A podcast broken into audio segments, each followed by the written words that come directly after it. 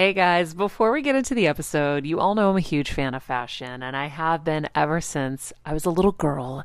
And my first job, by the way, was actually at Macy's. And my love for fashion began when I started there because I worked in the fragrance department, but of course, my eye was always on the clothes and the makeup and everything related to style. But here's the thing my relationship with Macy's didn't end once my days of asking people walking by if they wanted to sample the latest scents came to an end. Nearly 20 years later, I still find myself choosing Macy's time and time again for literally everything. It's become a really beautiful full circle moment that they've been such amazing supporters of our show for so long. And when it comes to shopping, they have everything you need, whether I need a last minute outfit or Kevin needs a last minute outfit for our friend's wedding. We always head to Macy's. They've got us covered. So if you're in need of some retail therapy, perhaps, or looking to spruce up your home or your lifestyle, Check out Macy's, friends. I've curated a list of some of my favorite items that have helped me upgrade so many parts of my life. Really, my fashion the most, but of course, home and baby and so much more. So, check the link in the description and happy shopping, Heal Squad. I remember my mom always struggling with her hair. It's frizzy Maria, my mom would say in her Greek accent. Diehis, what do you have? I tried so hard to find her products. I wish I could share these products I'm using now with her because I know she would be so happy to finally have good hair days. I've always believed that hair is a woman's best accessory, and with Ouai's new anti frizz cream, you can ensure that your hair always looks its best without the frizz stealing the spotlight. It's a lightweight cream that not only provides immediate frizz control, but also helps prevent heat damage. And get this, it lasts up to 72 hours. That's three whole days of frizz free, gorgeous hair. Ouai seriously is some of my favorite products for taming the frizz. Pro tip one of my biggest discoveries is using the Ouai hair oil on the ends of my hair before I dry it. Let me tell you, it's a game changer. Once it's dry, my hair looks so smooth and polished, I don't even need to do anything else. It is incredible. I love it. Frizz free, up your schedule with Ouai. Go to the Ouai. T H E O U A I dot com and enter the promo code Heal Squad for 15% off any product. That's the Ouai, T H E O U A I dot com, promo code Heal Squad. Trust me, you won't regret it. I'm on a journey to get better, and I want to do it with you. And I'm not just focusing on physical health, I'm focusing on everything emotional wellness, spirituality, finances, relationships, and so much more. Every week, it will be my personal goal to bring us, the world's leading healers, experts, and game changers, to share groundbreaking secrets and tips to getting better in all areas of life. Getting better isn't easy, but it's a whole lot easier when we can do it together. Welcome to Better Together with me, Maria Menounos. Happy Monday, everybody. Welcome back to Better Together. When you know better, you get better. Our quote of the day If I've learned anything, it's to live in the moment. And the gift that cancer gives you is you just assume I'm only here today and I'm going to seize that moment and cherish it. That is from Kathy Giusti, our guest today. Kathy Giusti is a gangster, and I'm going to tell you why in just a moment. But first, thank you for joining us here on Better Together. Steph and uh, Stephen are here. SNS. SNS. We SNS. Uh, before we get into it, I want to invite you guys to become members of our Patreon. We are slowly migrating everyone over because we want to make this an ad free show. And also, I want to be able to do things like use YouTube clips that YouTube won't let me use so that I can, excuse me, inspire you with some clips that inspire me every day. I can't, I'm limited here, everybody. I'm limited. so please join us. It's also very helpful for you to support the show. You can support us in any um, way that you can. It can be as little as five dollars, but we are so grateful, and um, and we're building a community, and we're building um, this show, and so we want to be able to keep bringing you this amazing content. So, click the little link in the summary, join us.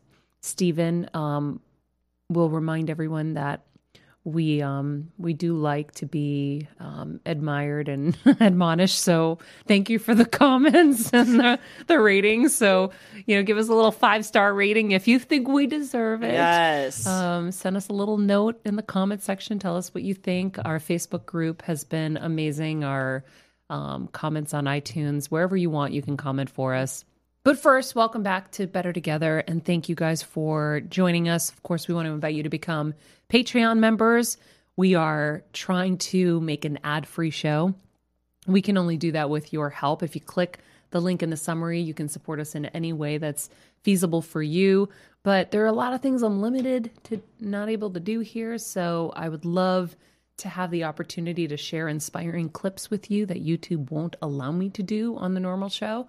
Um, so if you can join us over at Patreon, um, we've been seeing everyone joining. We're so grateful. And um, if you can come too, we'd love for you to join us. Yes. In the meantime, I met Kathy Giusti, our guest today. Sometime last year, I spoke at the Multiple Myeloma Foundation event. It was a beautiful charity event in Chicago. And little did I know that I was signing up to meet a badass woman. Like she is a badass woman. Um, She and I'm really is. I'm so obsessed with her, and I think you will be too. Whether you have multiple myeloma or know anyone who has multiple myeloma, that part is just kind of the side entree. Because what I think you're going to be most interested in is the fact that this woman was diagnosed with a disease that was deadly. She had small children at the time and was not supposed to live. And she figured out a way to crack the healthcare system and beat the odds, survive, and then help others survive when she created a business model around finding um, new breakthroughs in medications and such. She looked at it like a business. And if we applied this model to every disease, we would be so in such a different place. Um, the healthcare system and and nobody would be dying at the rates that they're dying. So if you are someone who is passionate, if you're that person who's walking the 20k for breast cancer or or you know your your mom died of you know uterine cancer or ovarian cancer or your dad died of prostate listen to this episode because you might be the next Kathy Giusti. You might be that person that is going to stop, follow this model, take it into your own hands, and come up with solutions like she has. I mean, she has changed the rates for multiple myeloma 40% improvement in five year survival since she started pioneering these new techniques three times the patient life expectancy. I mean, they've tripled the lifespan and improved the five year survival for people with multiple myeloma. Tom Brokaw was a famous multiple myeloma um, patient, and um, and uh, he was he spoke at the event, I think, through a video, but um, she's just the most remarkable woman. she's like at cool. Harvard study. Like- yeah, she went to Harvard Business School, and at the time, it was in the '90s. She was diagnosed. They gave her three years, Yeah. and now we're in 2020, and she's thriving. Yeah. and it was so cool to research her, and she'll talk about it. But uh, they had no research, so she's just like, "F it, I'll Mm-hmm. do it," and then started this multiple myeloma research foundation. Yeah. and now and then and she's what I like is she just says what it is. It's research and discoveries come where money goes. So the only way to do that is to approach it like a business and then now she's just changing lives. So cool. Yeah. Can you just see like how speechless I am? Yeah.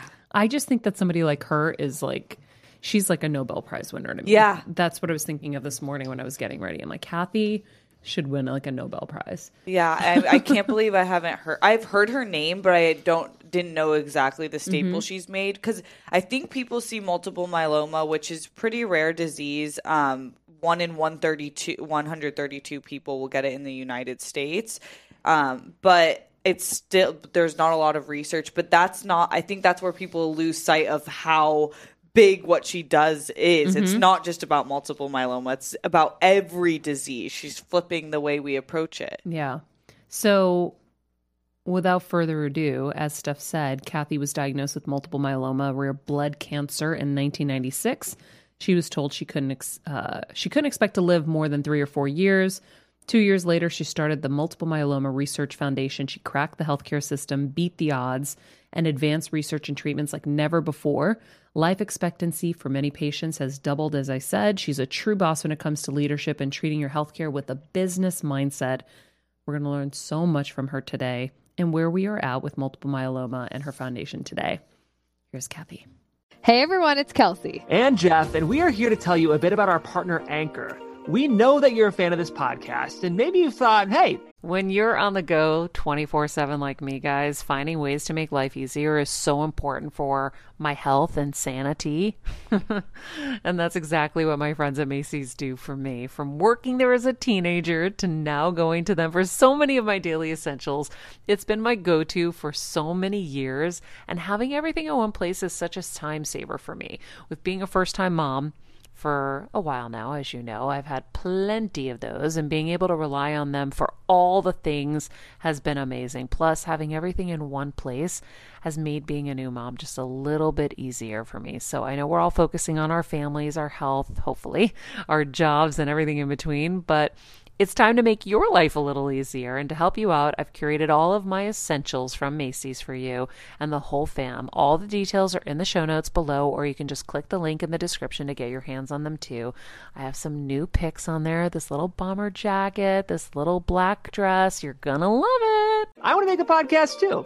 Well, we have great news for you guys. We want to tell you all about Anchor. It's the easiest way to make a podcast for a few reasons, but to start out, it's free. Plus, there are creation tools that allow you to record and edit your podcast right from your phone or computer. Anchor will distribute your podcast for you so it can be heard on Apple Podcasts, Spotify, and many more.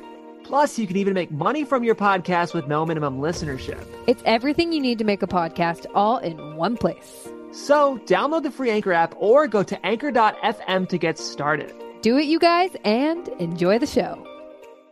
So, Kathy, thank you for coming. Thank you for having me. I'm so excited, all the way from Chicago. Although you're just a human plane at this point, I feel like. So, I do travel a lot, always on the road. so I was explaining to everybody before you came that this is so much more than even multiple myeloma. This is about, first of all, we called you a gangster, so you know, and a badass. um, it's the fact that you were diagnosed with something that was deadly. They had given you three, was it three or four years? Three. Three years to live. And you were like, nope, not accepting that. Oh, and hold on, let me create a business and figure out a way to change this for everybody, not just me. So you saved your life and now you've saved so many sins. And what I was saying to people, because multiple myeloma is a smaller, it's a mm-hmm. rare blood cancer, I was hoping to inspire the other Kathy Giustis out there that will take this on in their respective illness breast cancer, mm-hmm. glioblastoma, you know, whatever it is. If they use your model, they can have similar results. So I'm going to remind everybody of that. But first, I want to hear your story. So, from your mouth, you were diagnosed in 1996. Set the stage. Where were you at? I know you had young children at the time. I was 37. I was living outside of Chicago, and I distinctly remember putting up the Christmas tree with my husband, and we literally were looking at each other saying, We're here. Like, we finally made it. We just bought our first new home together. Our little girl was 18 months old. We had jobs we loved, and it was incredible. Like, to a point where we noticed how incredible our lives were. And then it's three weeks later, and I'm taking the tree down and putting the ornaments away. And in that time span, I'm now wondering if I will ever open that ornament box again, or am I going to die before the next Christmas comes around? So in that three week period, j- just you know, I'd gone in for a routine exam. We were trying to have another child, and in order to get to a fertility expert, I had to go see my primary care doctor.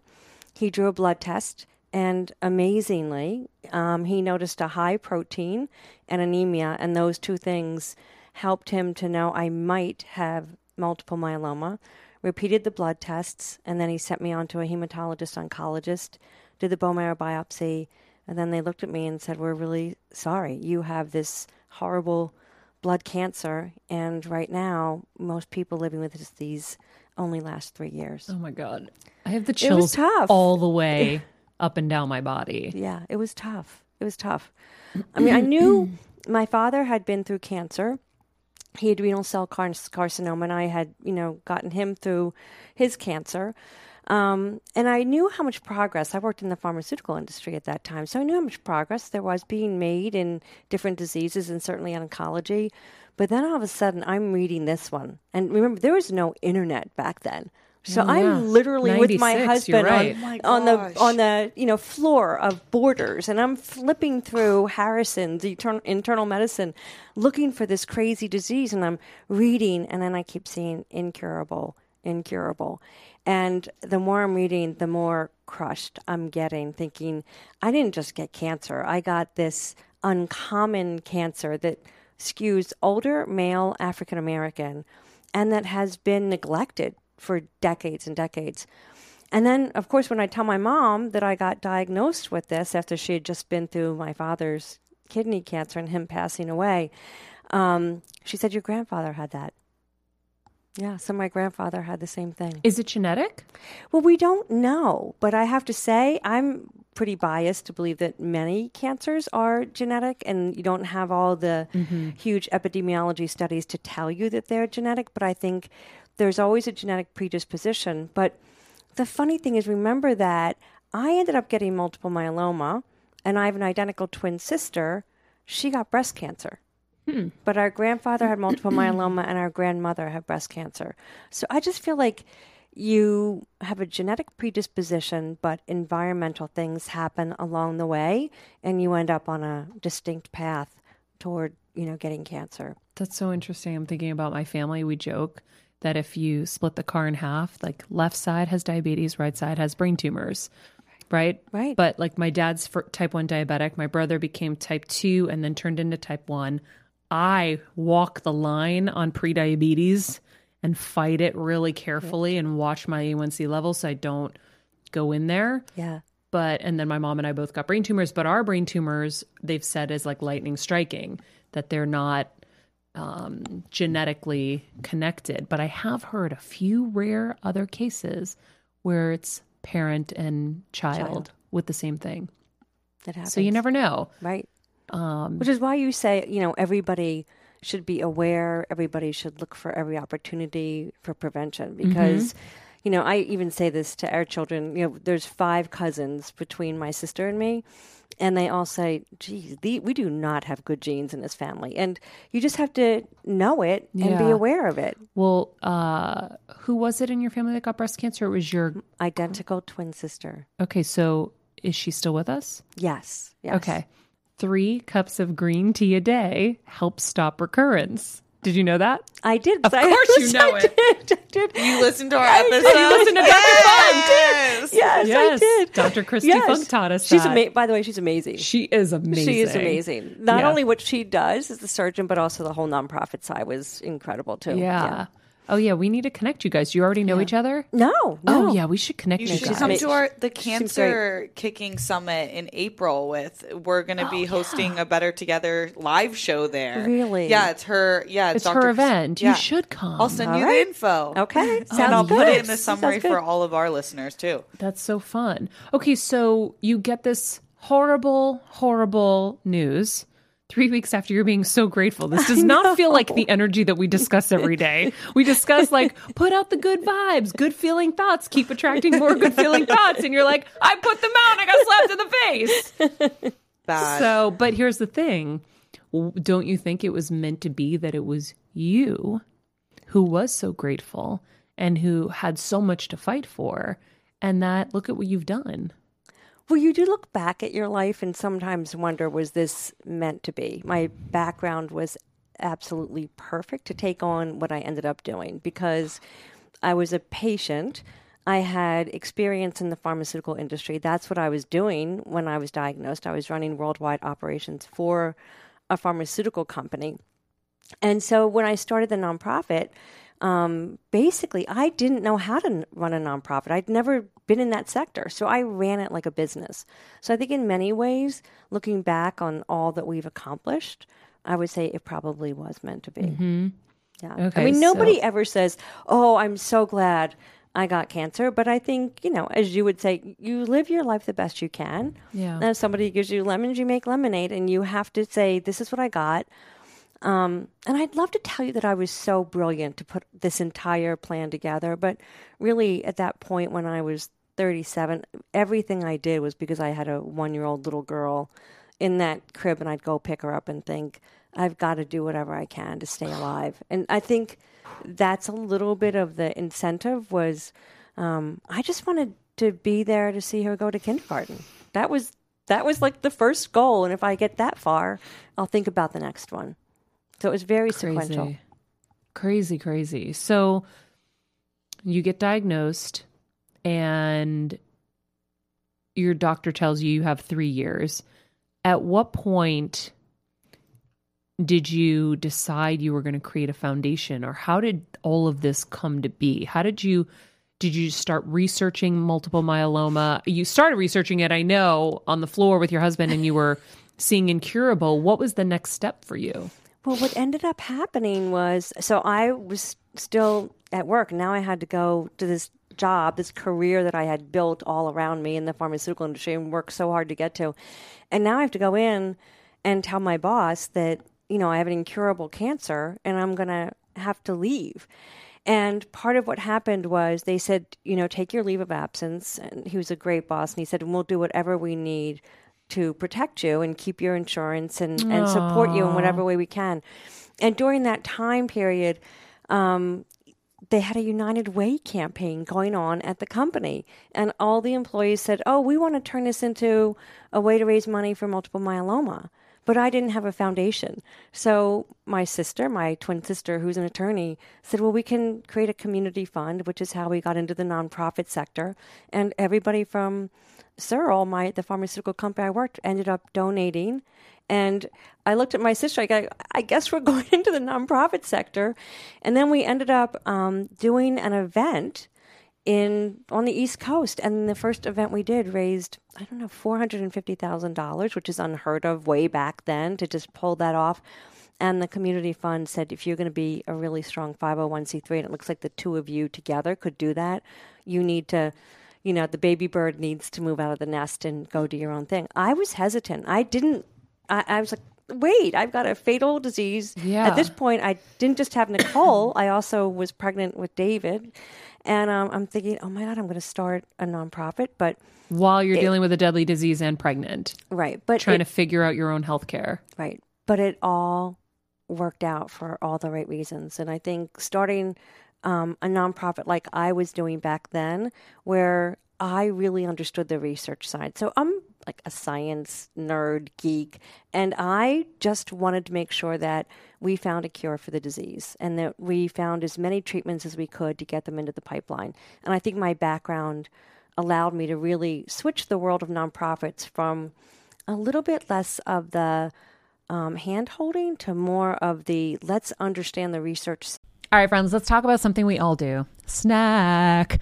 Trust me, I've definitely overindulged in the past, but as you know, I am focused on my health these days. And I think I found the healthier snack that you don't have to lose out on the flavor. And it's definitely become my go to. It first came into the house because of Kevin. He was obsessed with wonderful pistachios. And then I got addicted. And now it's in my travel bag. I don't leave home without it. It's in our glove compartments because they don't melt. Right now, my favorite flavor is the sweet chili flavor. It feels like some of the naughtier kind of snacks I used to use where I used to lick my fingers after. Now I lick them and I feel safer. Um, plus, Wonderful Pistachios is one of the highest protein nuts. Each one ounce serving has six grams of protein, giving you over 10% of your daily value. That's crazy, guys. So if you're looking for the perfect snack, trust me and head over to www.wonderfulpistachios.com to snag a bag of wonderful pistachios. You're going to love them. guide and understand the role patients can play in providing their tissue, their data, all those things, so that we can find new therapies for these diseases that have none. How did you go about doing that? My sister started the 501c3 with me as the nonprofit. Um, we both, at this point, were living in Connecticut, and we started raising the money. And then I knew from my experience in the pharmaceutical industry, you have to find the key opinion leaders in your disease. And What's a key opinion leader? a key opinion leader is just like um, in breast cancer. It's like whoever is the leading surgeon. This would be whoever is the leading multiple myeloma clinician, whoever was doing work in stem cell transplants. It could be whoever was in the pharmaceutical industry, although at the time there were so few treatments. And I would just sit with them and say, okay, we need to get together and say, if I can raise money, where should the money go on the research side to make a difference in this incredibly deadly disease? And so the scientists and myself, and I was very comfortable doing this because it's what I did in the pharmaceutical industry, would sit down and say, okay, here's the challenge we have.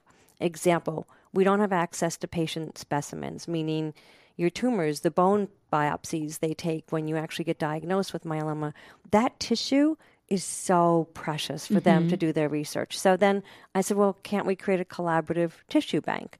So I brought the centers together and I said, you can't just have your own tissue at your one center.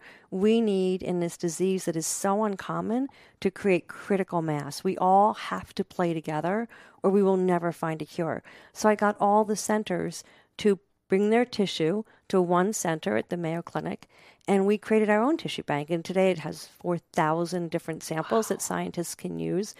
And then we said, okay, Wait, before you move on from Yeah. that, so so if I had multiple myeloma and they took tissue from me, instead of them testing it at each individual clinic, they sent it to your Mayo Clinic's bank. yep, It got tested there. I get my results, but you guys now can give the rest to the researchers. exactly. Holy gangster. And then Amazing. It, it really it's so what people don't understand especially in uncommon cancers which every cancer is getting more and more uncommon because you can take a breast cancer and break it down into you know triple negative estrogen positive whatever it's going to be. It's the same thing in myeloma. What we have found is it's not one disease it's many. So you need all of those samples. The samples are precious and um, and you need everybody working on them together. So what really happens is at the centers they always want to have their own bank and their own data. Mm-hmm. But what we did was we put a level over top and said, you can have some of the tissue, but we all have to have a unified effort. And then we would decide together how are those 4,000 samples supposed to be used? like a board would vote. A tissue board, yeah. Like you have to send us the questions you want to answer. The team prioritizes those because, again, they're so precious. You have to be careful how you use them. So here's my question. And I only know this from the glioblastoma world. It's the same thing, right? Like brain surgery is the most expensive surgery you can have. All there's so much competition. Everyone wants to be the first to come up with some big drug or solution because they'll make the most money. So how did you get the institutions to give up that ability to own that tissue and potentially be the ones first to market. it really i always say that it takes you know three things. You have to have the strategy the leadership and the money to get these new business models done. So i listened to all of them. They were the ones telling me they needed access to tissue. They needed that to understand the basic science of myeloma just like glioblastoma which is another great example. And so i said to them okay the strategy then is I will help you. I'll handle all the project management. I will decide where is the tissue bank going to be. I will hire the team that comes in and writes the standard operating procedures of how to bank tissue. I'll figure out how we work with all FedEx and getting everything shipped. I'll handle all of that in the project management and I will also pay for all the staff and everybody to come into this tissue bank. So you you have to create business models where you're putting it over top of the academic centers and making it so interesting for people to play with you that they don't say no. Mm. And I think that's the trick of of creating business models to make the science move faster. And your comment on glioblastoma is such a good one because imagine how hard it is to get those samples. Yeah. That is brain surgery. Mm-hmm. And, you know, it's not as if a clinician wants to go in and keep doing that to a patient. Nope. So imagine they even wanted to follow you over time. Imagine how hard that would be to do. In multiple myeloma, they can go in and do a, a bone marrow biopsy. It's not fun. You know, they stick a needle in the in your back and they drill and they pull it out and but you can you can do it and you, you know you can get sequential samples and learn a lot about the biology of the disease Yeah. but i think these models become the business models are exactly how you started this which is they you can replicate them. We put them out there. The MMRF is the leader in this space because we want everybody to see what we do and we want people to follow us. I mean, we're way beyond a tissue bank now. Now we do so many other things, but um, we really do want people to, to follow. And glioblastoma is tricky because there's so many of these tiny, tiny organizations, and creating one that has the central focus that everybody could collaborate with is often the challenge. In myeloma, because I think we've done a nice job, we don't have lots and lots of myeloma groups. There's only a couple of us out there. Yeah. And she says she doesn't think what she did was, you know, that she's some brilliant person. Uh, I just, yeah, I'm like speechless. First of all, this model needed to be applied. I remember I was um, an ambassador, diabetes aware ambassador for EIF, the Entertainment Industry Foundation. I remember lobbying on Capitol Hill because with diabetes, it affects so many different parts of the body. And there are so many different organizations that could be collaborating with each other. Right. And the money could be spent more efficiently. And so this really is so important. So I wonder how many people, if you have put out the model, which was another question for me, is where can someone who wants to be the next Kathy go and find the step by step on how to do this? Has anyone done it yet?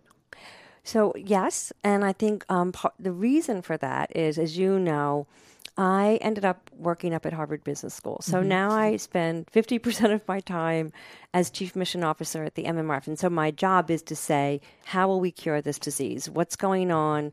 Um, as we write every new strategic plan. So I wrote a new plan that's very focused on immunotherapy, data sharing, new venture models. That's what the MMRF team is currently working on up at Harvard Business School, where I go every week, Wednesday, Thursday, what we do is we bring in the best, the first, second, third movers across all of cancers and diseases, and we focus on four areas. How to go directly to the patient, and we get groups like Uber, Rent the Runway. We follow models like Stitch Fix, like really good, smart people. Reebok comes in and work, the Boston Red Sox, and they help us to understand like how do you build a fan base? How do you keep your patients engaged as consumers? Because if you think about it, you know, some of us might spend more time looking for a dress for a wedding than we might researching our doctor, right? Totally. So we're Uh, trying. well, yes, no, I know for sure. Absolutely. Right, it does happen. After coaching as many people as I have through brain tumors, It's crazy. they don't even get second opinions. Right. So that's a whole other issue, right? Yeah. So we focused on direct to patient data, clinical trials, and venture models.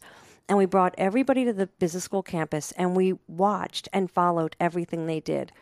Now, what we're doing up at Harvard Business School while we bring those people in is we're taking all of the tools that we used during the last three and a half years and everything we learned across all these leaders and diseases, and we'll be putting it in one place underneath the whole Harvard Business School umbrella so that people can go and actually watch what are the case studies that we learned from what were all the messages that every leader wanted you to have to start a nonprofit so you literally would go to this site and we can walk you through you you actually would see everything that the mmrf did as well so we're handing those tools over because in many ways, we want to democratize the ability to become an MMRF.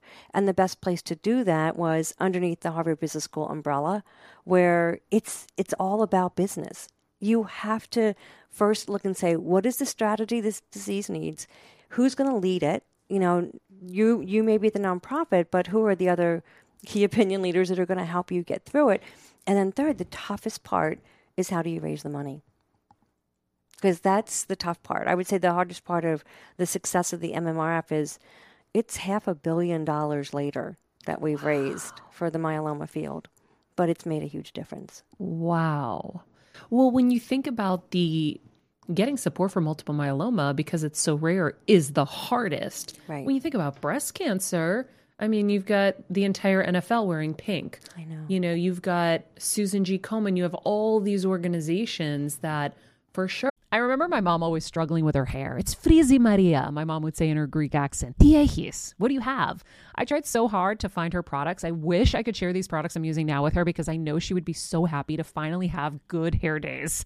I've always believed that hair is a woman's best accessory, and with Ouai's new anti frizz cream, you can ensure that your hair always looks its best without the frizz stealing the spotlight. It's a lightweight cream that not only provides immediate frizz control, but also helps prevent heat damage. And get this, it lasts up to 72 hours. That's three whole days of frizz free, gorgeous hair.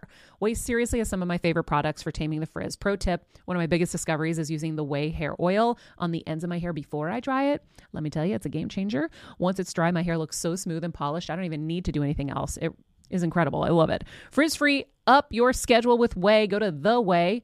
T H E O U A I dot com and enter the promo code Heal Squad for 15% off any product. That's the Ouai, T H E O U A I dot com, promo code Heal Squad. Trust me, you won't regret it. Or have tons and tons and tons of money. Um, the American Cancer Society. Um, it seems like there's plenty of money for a lot of these bigger diseases that could be using this model. Very true. So the bigger diseases can definitely use the model. What what we have found, I know this sounds shocking, but as someone who was so business oriented and having come from the for profit sector, I never did anything without a plan. Like if you don't think through where do I want to be in three years and take the time to write it down and then say how much is it going to cost, you know, who do I need to help get it done? Like you would never go to, you know, a venture capitalist without your your plan. Mm-hmm. So I'm always writing those. What we did find, you know, by being up at Harvard was most of the organizations, a lot of them don't have strong strategic plans. Wow. They know how they want to go about raising money, they know who they might be talking to, but you really have to know where you want to fund the science. Because if you're talking to everybody in the scientific space or the data space, you're learning where the best opportunities are and then you're asking people to fund the best ideas you don't want it to work the opposite way mm-hmm. and so i always try to say to everybody you've got to you've got to embrace the science i think what's hard is a lot of organizations are run by people who have amazing passion and they really believe in the disease and they may have a family member that's affiliated with it and they have great urgency they don't always have the business savvy mm-hmm. and the discipline to actually bring the community together. And it's a vast community. When you bring everybody together, it's scientists, clinicians, the payer side, data analysts, every and you've got to run those meetings. That's a lot. Yeah. But it is effective. Yeah, well also, I mean, the negative side of a lot of these foundations is all of the money is going into salaries and infrastructure. How have you navigated that with multiple myeloma? So the best thing that we did was I said we will not have chapters and things like that. We are going to be a research organization. The bulk of our money will always go to the research side. And then once you write the plan, you can actually decide where you want to spend your money on your staff. So, an example for us is we're now at a point where not only do we have our own tissue bank, we have our own data bank. So, we have democratized the ability to sequence patients' genomes. The data comes in, it has to be highly protected in our data hub. So there's no way we're taking that on without a chief data officer and a team of really good data people that understand the privacy side. But in addition to that, we also run our own clinical network of 20 centers that have signed agreements with us to do phase one and phase two clinical trials. We've done over 80 trials, but now we hold the IND, which is kind of like you're really running the trial. I would never host a clinical trial and we're running it, you know, every detail of it without a chief medical officer. So when I say we have to raise a lot of money, we have to raise money because we're doing a mm-hmm. lot of things at the end. We organize these models, we design them, we build them, we execute on them, and we decide how well they're working, and we go in a cycle. A lot of nonprofit groups, and this is this is not a negative, are more funders. They're saying, "I'm going to see where the science is going. I like these institutions I'm going to, you know, put out for grants. We fill those out, and then I'll, I'll send the money on to the institutions. And that's not a negative. It's just we're very unique in how much we do as opposed to just funding. Yeah, you're doing the, the nitty gritty physical lab work and we're pay we're we're bringing the people in that say we know this center can do the lab work. They have like in immunotherapy, we may say we know this space is really exciting for blood cancers. We want to accelerate it. Now, I had to sit down with everybody and say, what who are the best centers doing immunotherapy right now? What pharmaceutical and biotech companies have the best immune drugs in their pipeline? How am I going to get them to come together and play and even come to the field of myeloma, which in all honesty looks a little crowded to them. They feel like we've had 11 drugs approved. Why do I want to come to this space? We're almost victims of our own success. Mm. And so I'm back to where I started. I ha- we have to make the business model so enticing for them wow. that they want to come and give myeloma their immune therapy drugs. Wow. It's a business game. I know. It's so hard. I know. But it makes me think of even Red Cross. Like places like that who have such good intentions but have caught a lot of fire because there's millions yeah. of dollars and then they don't know what to do with yeah. it. So do you think even with um, different diseases like Alzheimer's, for example, this model would be the most effective? Sounds like it. I, I do because here's the problem. What you need to do is in, to cure any disease, it's all about the samples and the data. Mm-hmm. You have to have a critical mass of data to understand what's going on in that disease. Mm-hmm. You know, what is going on genomically, what's going on in the immune system, you know, what's going on in the microbiome. All of that data has to be brought together. And so what happens is it's not bad intention, it's not bad people, it's a bad system where yeah. the is- incentives are just misaligned. So if you think about it in oncology, what we're saying is we get that the academic centers need their data to publish. We're not stupid. We understand how that works. But at the same time, we need to find new incentives to get them. We put all of our data at the MMRF in the public domain. They all have access to our data. But we have to make sure that they start giving their data back to answer the most important questions our patients have. I feel the same way so strongly about Alzheimer's. Like all these groups start and they sprout up and they're starting to get some major philanthropic dollars. But are they changing the business model? Are yeah. they dealing with the incentives to force this issue of data sharing? Because you will never accelerate cures until you figure that part out. I think it's similar in any business. The data is the most important part of all businesses. Yeah. So that that is a crossover. Wow.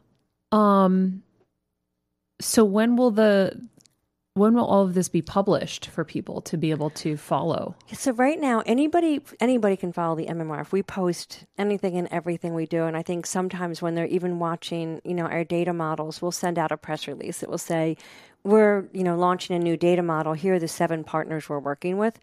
You're crazy if you don't look at that press release and figure out who those seven partners are because we have spent five years interviewing partners and making sure we've picked the right one. So I think where we save people tons and tons of time is they follow our models, they see who our partners are, and now those partners are fully up to snuff on how to handle data sharing and doing the things that we do.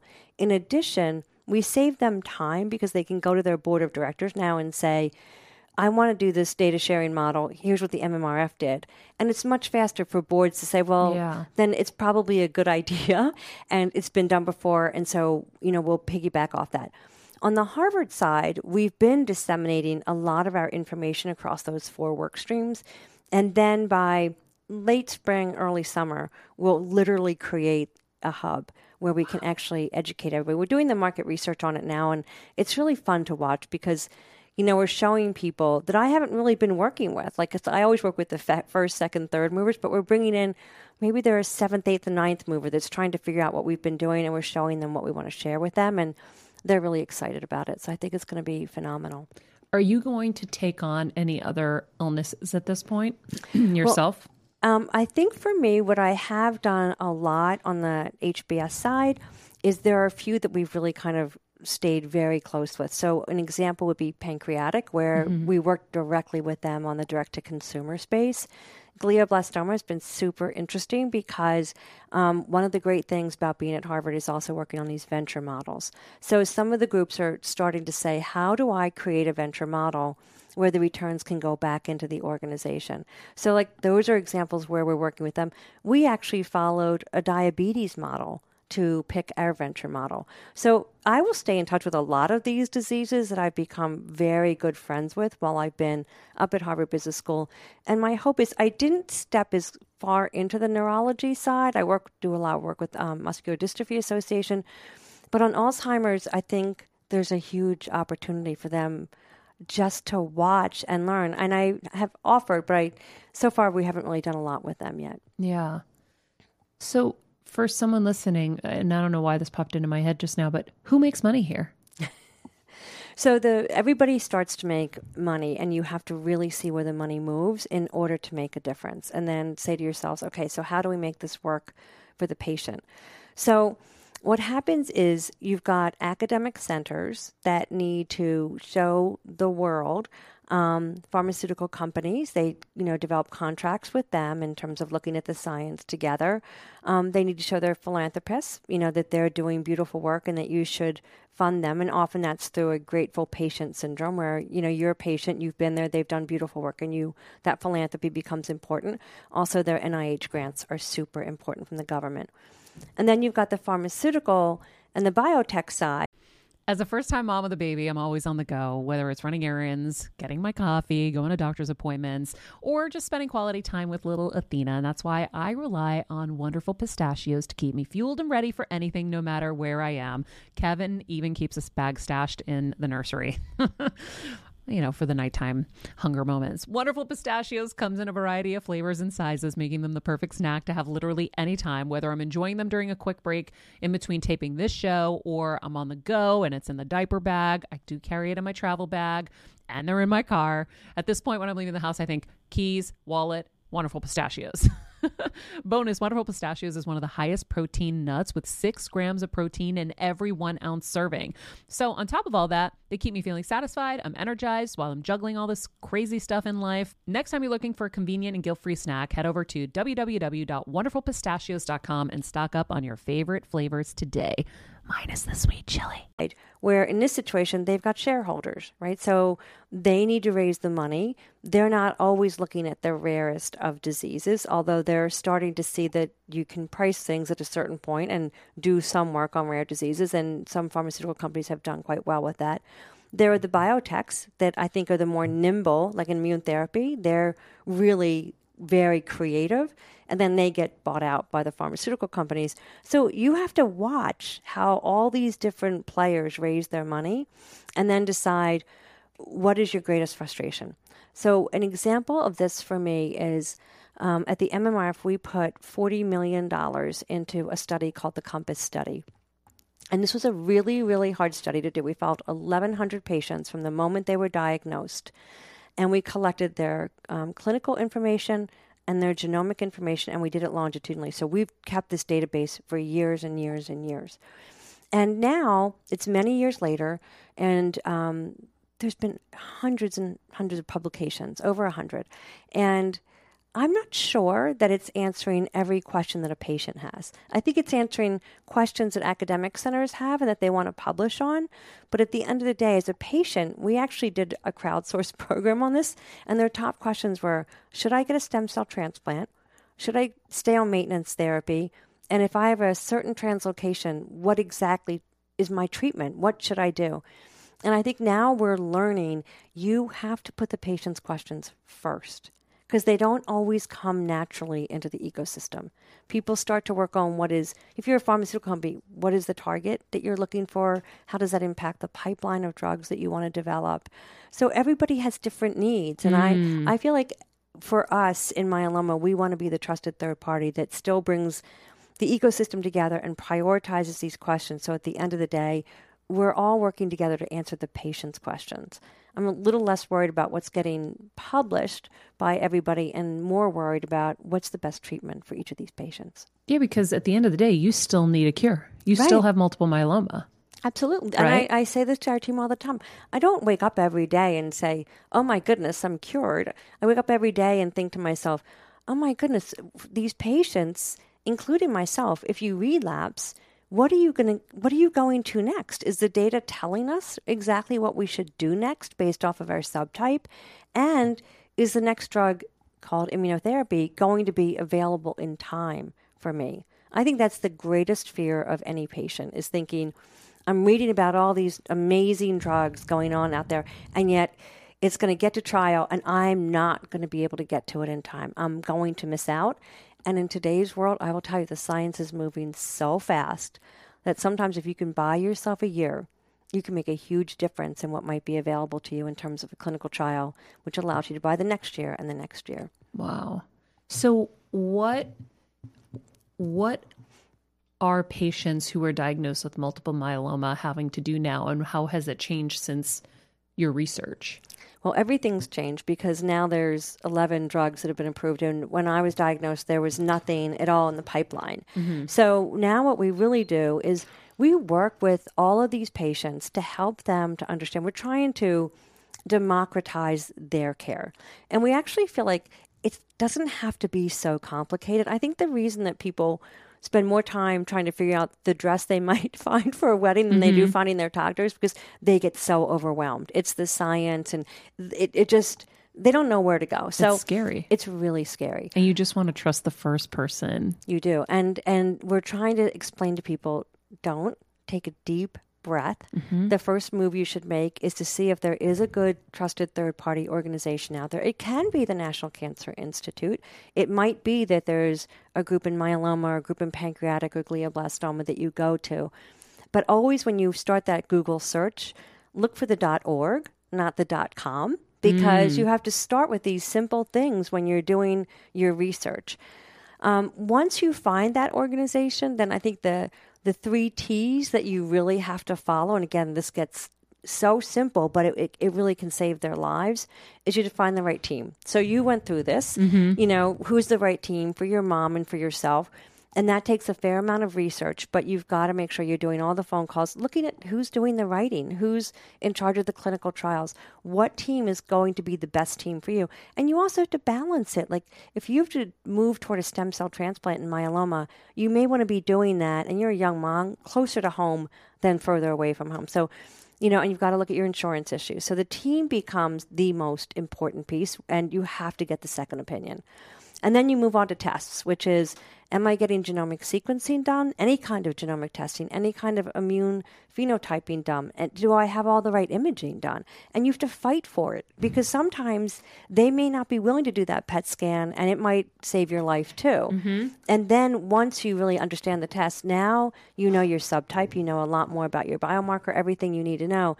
And then you move on to the third T, which is what is the treatment, which is it could be a standard of care in myeloma, we do have a standard of care. There's three drugs that you're typically started with, and they're highly effective, but many patients will relapse. And I think what happens is you have to know your subtype to know when you relapse what might be the best thing for you down the road. And I think that's where the data play comes in. I have a certain translocation, it's high risk, and I'm in a club. I just look at that club. I don't even just wake up and go, I'm in the cancer club, I'm in the myeloma club. I'm in the 414 club. And all I want to know is what did those patients do before me? What has worked for them? And I think the more you make these little clubs available to everybody and they all share their knowledge and data in that space, the more we'll start to cure these diseases. So, Kathy, being such a science nerd and being on Better Together, where we are, we love science, but we also love um, holistic Yep. and um, energy and all of that. How much have you looked into alternative treatments and holistic treatments to be complementary? Everybody asks me this question, and I will say I am completely the science nerd and I stay in that space. But when people say to me, What are the things that I do? And, and these are things that come up on your show. Okay, every morning, back to nature, I mm-hmm. go for a run every single morning. And part of that is just clear your head and feel really good about yourself and talk about gratitude. If I'm actually, there are many times there's too much going on, something happens, I don't feel well, and I'm not running. But on those days that I feel like that, I am super grateful for that. The second one is I really do eat healthy, not as healthy as I should, and not as healthy as all of you. I will confess that. um, um, and then the third, I'm neurotic about sleep. I'm just neurotic about it. I'm in bed every night by 10 p.m. So How me many and Ari- hours? me and Arianna Huffington can go back Yeah. and forth on this all the time. Um, at least seven. It always has to be at least seven. Yeah. But I'm I'm super neurotic about it. And then I listen to you and I think, oh my gosh, if I could.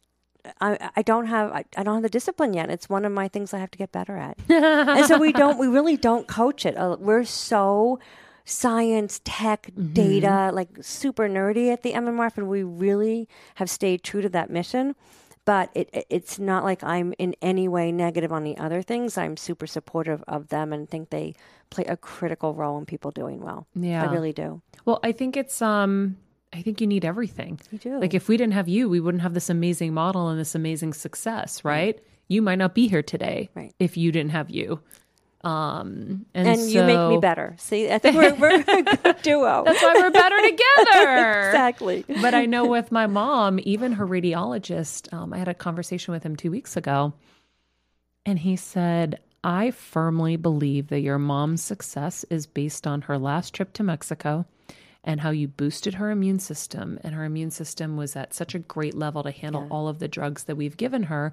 So now those things could go to work. Right. And I was like, thanks.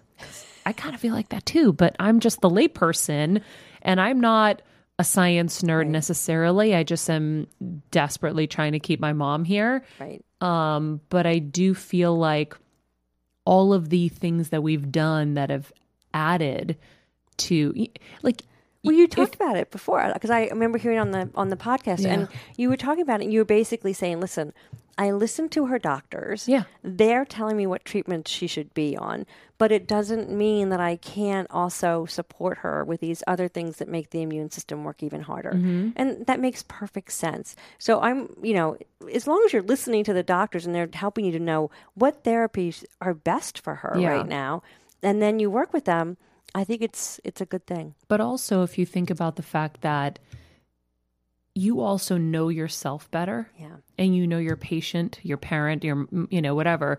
So when I looked at my mom and they said they wanted to give her Keytruda and radiation, your radiation to the brain is very serious. And I had a very strong feeling the next day that radiation wasn't the best play for her. And so when I went back to our doctor, my dad felt the same way. My husband felt the same way. I said, listen, we don't want to do radiation. What if we do Keytruda, Avastin to give her a little steroidal effect because she was very weak from the first dose of Keytruda, pretty much paralyzed her. And then we had a little chemo. I said, because I don't think her body can handle chemo and radiation anymore because we're three and a half years in. She's very weak. Um, I think we could do a smidge of it because we know that the body responds to it. What if we create that cocktail? And they're like, that could work. And then if I was like, well, what if we did Keytruda, ketchup, and Avastin? They'd be like, that could work.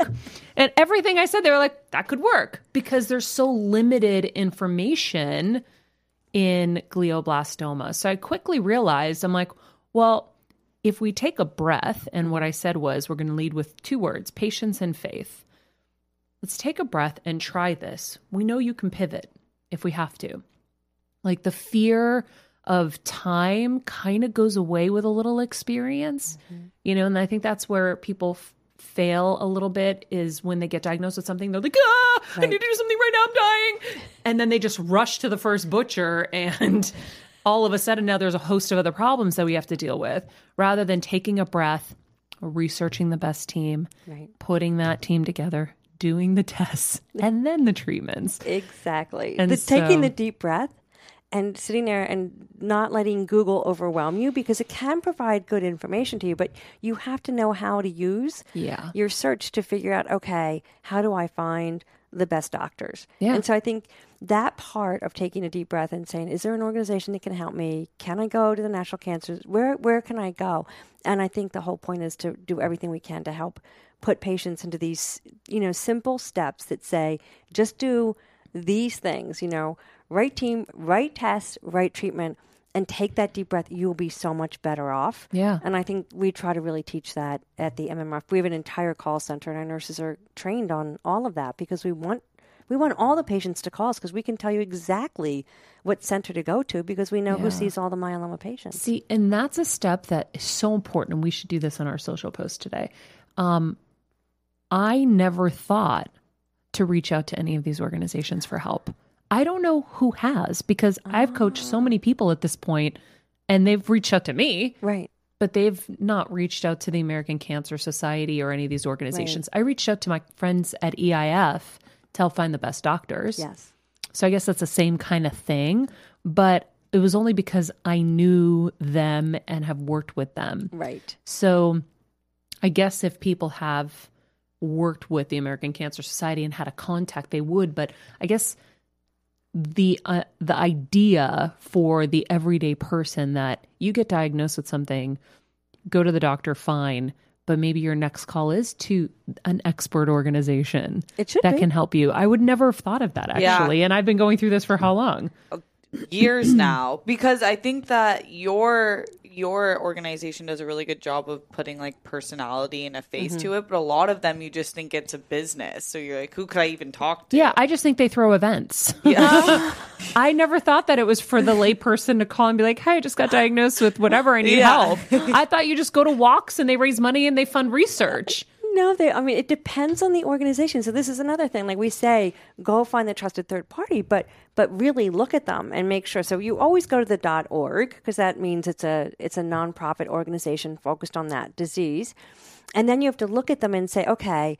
Are they? Do they look rock solid? And there are easy ways to do that. Like you can go right to GuideStar, which is a they. A lot of these organizations are tracked.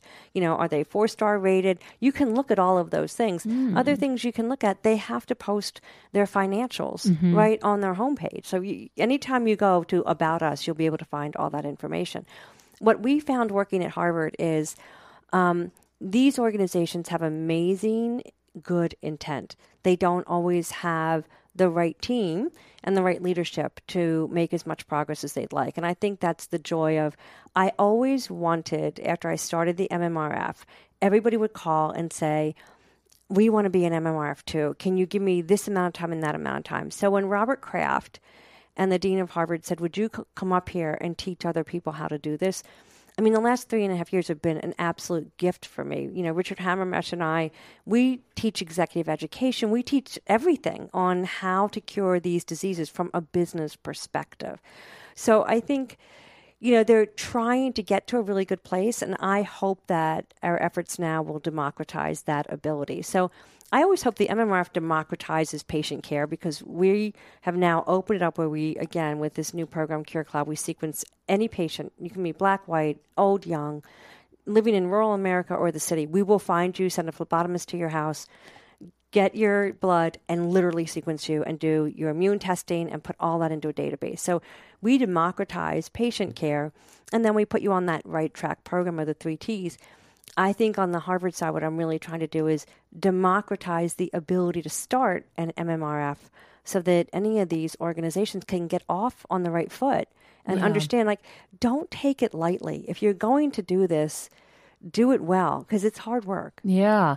Well, do you see a world in which all of these like breast cancer organizations could come together because they're businesses now, even though they're nonprofit, they're real mm-hmm. businesses, right? Because all these people depend on these salaries now. They've given their lives and careers to being there. So, how would you navigate that issue of like, okay, we're going to bring everyone together and share resources and be one? it's really hard. It's harder to do when the organizations have been around for a long time and they have they're ingrained in what they want to do and they have their boards and they have their teams and they're off and running.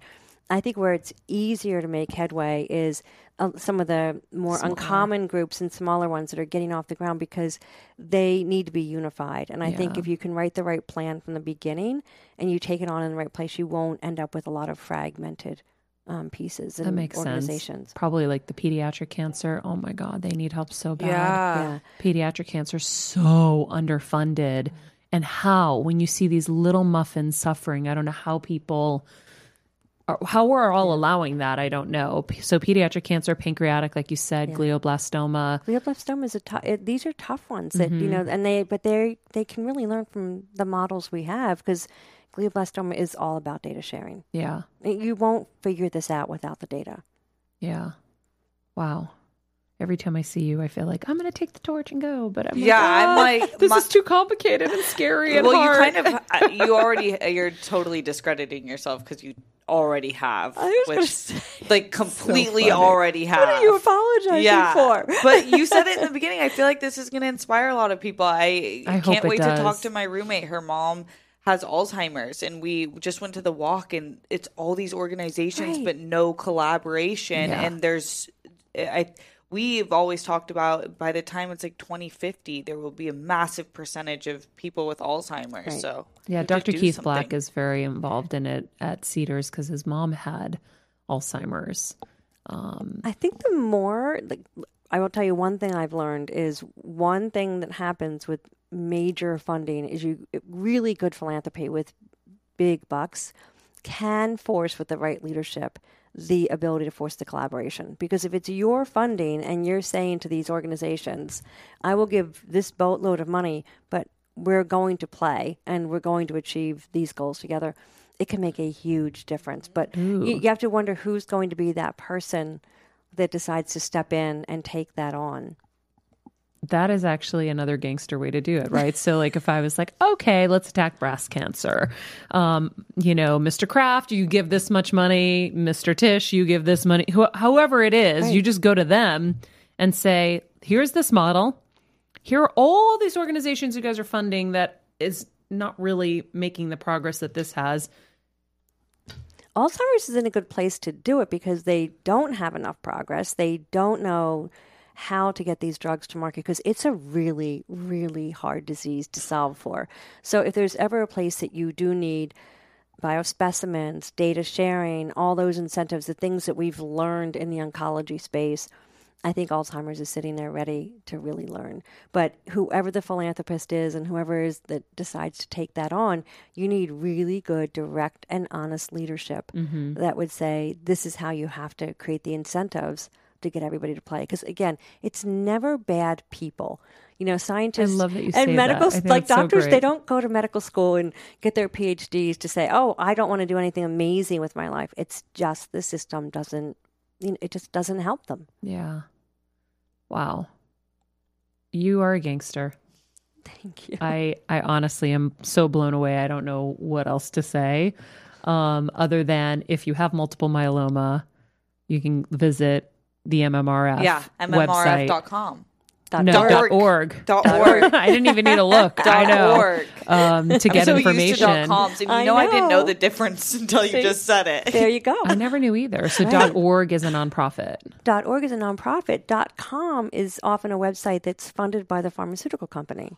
That's just trying to bring you in to Is the your, American Cancer Society at dot .com? Yeah. It's a dot .org. It is. It should be a dot .org. Let's look it up. So, but you, but what happens is you can find, you know, if something is funded by industry because they do want people to come into their registries and do things, it'll be a dot com. Got it. It's a dot org. Okay. Yeah, yeah. All the nonprofits are dot .orgs, and you can go to Charity Navigator, GuideStar, and places like that and see, That's a really you know, what good their thing to ratings are to see how good they are. It is a great tip. I think I'm really, really excited to be able to even just share with people the idea that if you're diagnosed, you should be calling one of these organizations because you're going to find a me or a you Right. that's gone through it that can help guide you. Like I'm doing it on the side with people, helping and guiding them and teaching them everything that I've learned. Mm-hmm. Um, Well, your But- example with um, the Entertainment Industry Foundation, they're phenomenal because Mm-hmm. they have stand up to cancer. So they get calls, and if they get myeloma calls, they just call me. Yeah. And they'll just say, Kathy, can you, we don't know exactly where to send this person. Can you take them? Yeah. And so I think they filter, which is great. That's exactly what you want people to do is get them to the right organization to help Yeah. them for their specific disease. Exactly. Um, Kathy, we always ask everybody, what is the one thing you are doing right now to get better in your life? It can be in any area. Well, you know, it's funny. Um, everybody said um, when you start the new year, you should find one word that tells you what you should do This is true. We did discuss this here. We did a whole episode. Kathy on is this. listening to the show. Yes. So I actually I went through this with my daughter. Did you? I, I did. I was having who, by the way, now is 25. So Uh-huh. remember that we started this with, you know, she was one and now she's 25, and my son David is 22. So talk about never say never. Wow. And um, we decided that my word needed to be breathe. I just Mm. don't stop. And I think part of living with a fatal disease and knowing that you know how to help cure these diseases, you kind of take that burden on because you really do see what these diseases do pancreatic glioblastoma, myeloma, it doesn't Alzheimer's. They're all challenging, and I really do believe we figured out the business model. So I'm always racing because I want everybody to know how to do it. But then, to your point, which I think you're so good at, is the reminder. At some point, you've got to stop and take care of yourself because Yeah. you will run out of fuel. And so Nicole and I decided my word needed to be breathe, and I just needed to that. just stop and just take that moment, You know, which I'm trying to do. Headspace, the app has a breathe little um, segment in there. So you can do a one to three minute breathe meditation. So you can download the app. I did it yesterday. It's just like they just talk you through breathing for a this is what I minute or two minutes or three minutes. Um, I think that would be really good for you. All right, I'm going to try that, Maria. It's it's funny you say that because when you walked in, I saw a hologram of a superhero cape. As you walk by, I was like, "Oh, there's our superhero cape." Oh my god! But I do know the feeling because anytime someone reaches out to me, like my friend, I was in the hospital with my dad, had this really bad foot infection. His liver enzymes were elevated. At the same time as dealing with my mom, and I was just like, you know, okay, we're going to just take one at a time and stay calm. And my friend from college is texting me feverishly that her best friend from kindergarten um, just got diagnosed with glioblastoma and we need help. And I'm sitting there and I'm like, I can't even help myself. Ah! But, you know, I took a breath. I said, listen, get me information as soon as you have it. When you get confirmation, I got to deal with my dad right now. But, you know, the next day, you know, you have answers and you can help somebody. How That's could you not? So I spend so much of my free time helping people individually with this because I know stuff Mm-hmm. that will help them um, in their journey. And so when you know, you it's really hard not to share it. You feel responsible. Yeah. You don't want them to struggle when it might take them a week to figure out something that you could help them with in 10 minutes. Exactly, especially when it's life threatening. Mm-hmm. So, Kathy, I love you. I love you too. I'm so glad that our audience got to know you and that we learned so much from you today. Um, and yeah, amazing. All right, guys, what have we learned? So much. First of all, the .org .com thing, because if I ever have to approach a disease in my lifetime with my loved ones, friends, or myself, I would not have known that, and I wouldn't have done third party. I mean, maybe because of you, but I don't think the majority would understand like what Care Oncology does or what MMRF does. Yeah. And also just the idea that these organizations are there for you to help you, not just to take you on a walk. Yeah, not just so you can go to the doctor and hear one person's advice. Yeah. Which is what I think a majority of people do. I definitely spend more time on a dress than a doctor. and the different um, places she said you can check on those organizations like GuideStar. GuideStar.com. Yeah, so we'll put those in the summary for everybody as well because it's almost like um, I always say to check reviews online, um, Better Business Bureau places just to make sure if you're like going to work with them in any capacity. Yeah. I always say you have to check. Have to. Um, so yeah, Stephen, anything? This was a science nerd episode, Stephen. It was a science nerd episode. Mm-hmm. I thought it was really cool. I think it's just it's nice to know that there are people out there that are like, okay, you guys are doing this, you guys are doing this, you guys are doing this. Where can we all come together and have a mutual goal? I thought you were going to say, you guys are making podcasts, you guys are doing TikTok, and I'm changing the world. I thought that's where you were going with it, but that's kind of true, right? I mean, yes, it is true. I mean, seriously, what what an amazing woman, She's incredible. and now you know my why I'm so obsessed with her. Um, and I think what a great um, model to follow. So if you are the next Kathy, first of all, if you think you're the next Kathy, I want you to social out to us because I want to know what disease you're going to tackle. And um, if we can be helpful in any way, you let us know. Um, please share this episode with anybody you think could be the next Kathy. I'm on a hunt. I want to find the next Kathy. I know someone for Alzheimer's. Yeah. I'm coming for you. and um and I think anybody who is suffering that needs to hear another approach, other ways to to tackle it, please send this episode to them. Share it with them on social media, via email, whatever it takes. Um, you can visit the Multiple Myeloma Research Foundation at themmrf.org. You can stay up to date with Kathy um, at kathygiusti.com. That's G I U S T I. Um, and of course, please help us by rating, commenting, subscribing, um, and you know, tell, Tell a a friend, friend. Tell a friend. Tell a friend. We need like a little drop where it's like, tell a friend. Tell a friend. Yo, tell a friend. Yeah. It's like the tell a friend. easiest way to be like, you need this advice, but I don't want to give it to you. I spend so much time every day when I'm talking to someone and they're like, oh, my this is hurting or my that. Oh, hold on. I got something for you. Boom. It's like a prescription. Same. Every episode is a prescription for people. I'm like, oh, no, no, you need this. I was with Kris Jenner and I said, she was talking about um, her mom and some stuff she's dealing with with her mom. And I said, oh, boom, you need this episode. Bing. And I like sent it to the her. best. So, um, and Kathy obviously has been listening too, which is very flattering and so cool. So, um, thank you guys for being with us. Of course, follow us at Maria Menounos, at Kathy Giusti, at Steph Sabra, at Stephen Lemieux Photo. And remember, be nice people, make good choices, and be present.